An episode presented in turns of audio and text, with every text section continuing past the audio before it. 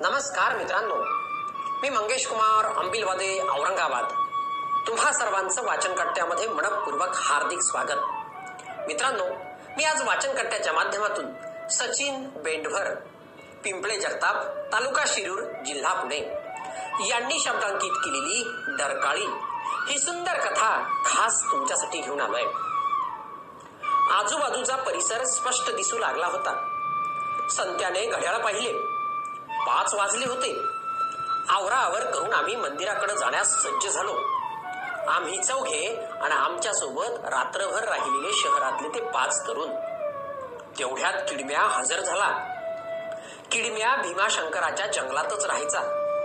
त्याचं खरं नाव आम्हालाही माहीत नव्हतं. गावातली लोक त्याला किडम्या म्हणायची आणि त्यालाही ते नाव मंजूर असायचं. आमचा मित्र दामू पुढचे तिथलाच. त्याच्याच ओळखीनं किडम्या आमचा दोस्त बनला होता. तो सोबत असला की जंगलात कशाचीच भीती वाटत नाही.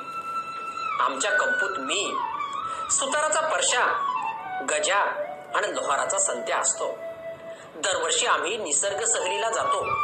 हे माहीत झाल्याने गावातल्या पोरांनी आमच्या कंपूचं नाव निसर्ग मंडळ असं ठेवलंय. यावर्षी आम्ही भीमाशंकरला जायचं ठरवलं. शिंगीच्या डोंगरापासून पायी प्रवासाला सुरुवात झाली. काकूबाईच्या मंदिरात थोडं थांबून किडम्याच्या माग चालायला सुरुवात केली. दिवस मावळतीकडे झुकला. त्यावेळी आम्ही भीमाशंकर देवळाजवळ पोहोचलो. दर्शन घेतलं.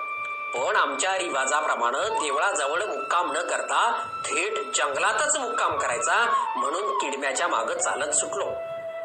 घनदाट वृक्षराजीत किडम्या थांबला. आम्ही मुक्कामासाठी जागा निरखली. तेवढ्यात शहरी पोशाखातल्या चार पाच जणांचं टोळकं आमच्या दिशेनं आलं. त्यांना मुक्कामाची ही कल्पना भन्नाट आवडली आणि त्यांनीही मुक्काम करायचा ठरवलं. आम्ही जेवण आटपून पथाऱ्या ढाकल्या आणि त्या शहरी तरुणांनी मोबाईलवर भंकस गाणी लावून चक्क नाच सुरू केला.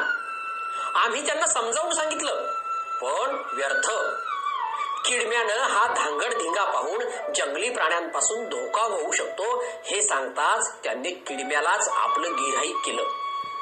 त्याची टर उडवायला सुरुवात केली. त्याने दोन्ही हात वर करून जोराने टाळी दिली आणि तो गेला निघून. तरीही त्यांचा नाच सुरूच होता. असाच अर्धा पाऊन तास गेला आणि तेवढ्यात थरकाप उठविणारी वाघाची डरकाळी ऐकू आली. ती ऐकून त्यांचा नाच बंद झाला. भीतीनं बोबडी वळली होती त्यांची. तोंड बारीक करून आम्हाला बिलगू लागली ते. तेवढ्यात दुसरी डरकाळी ऐकून एक जण चाचरतच बोलला तुमचा तो वाटाड्या कुठं गेला हो? त्याचा आधार बरा होता. मी त्यांना सुनावलं तुम्ही तर त्याची टर उडवली.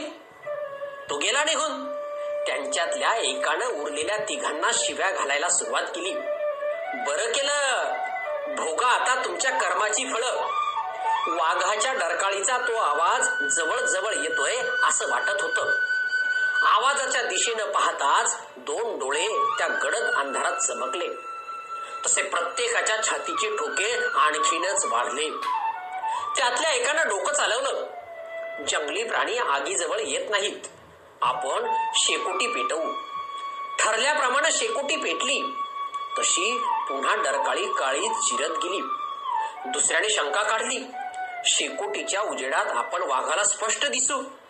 असे त्याने बोलताच शेकोटीच्या विरुद्ध बाजूला तोंड करून वाघावर पाळत ठेवूया असे ठरले.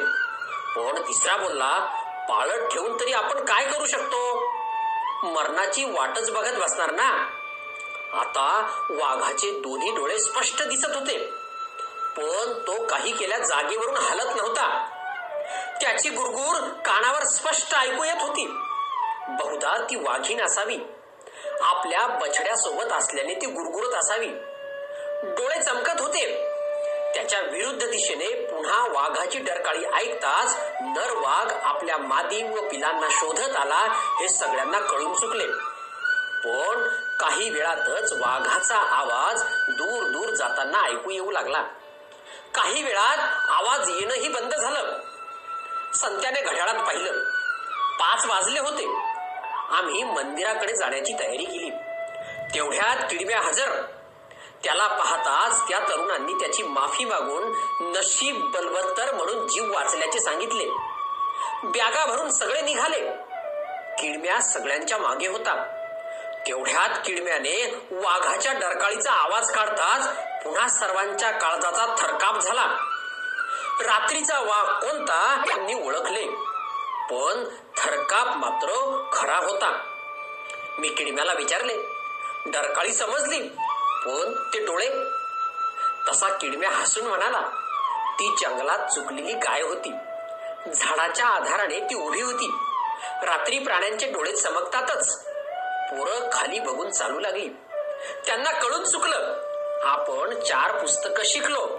पण हा किडम्या मात्र जंगलाचा मास्टर आहे. धन्यवाद.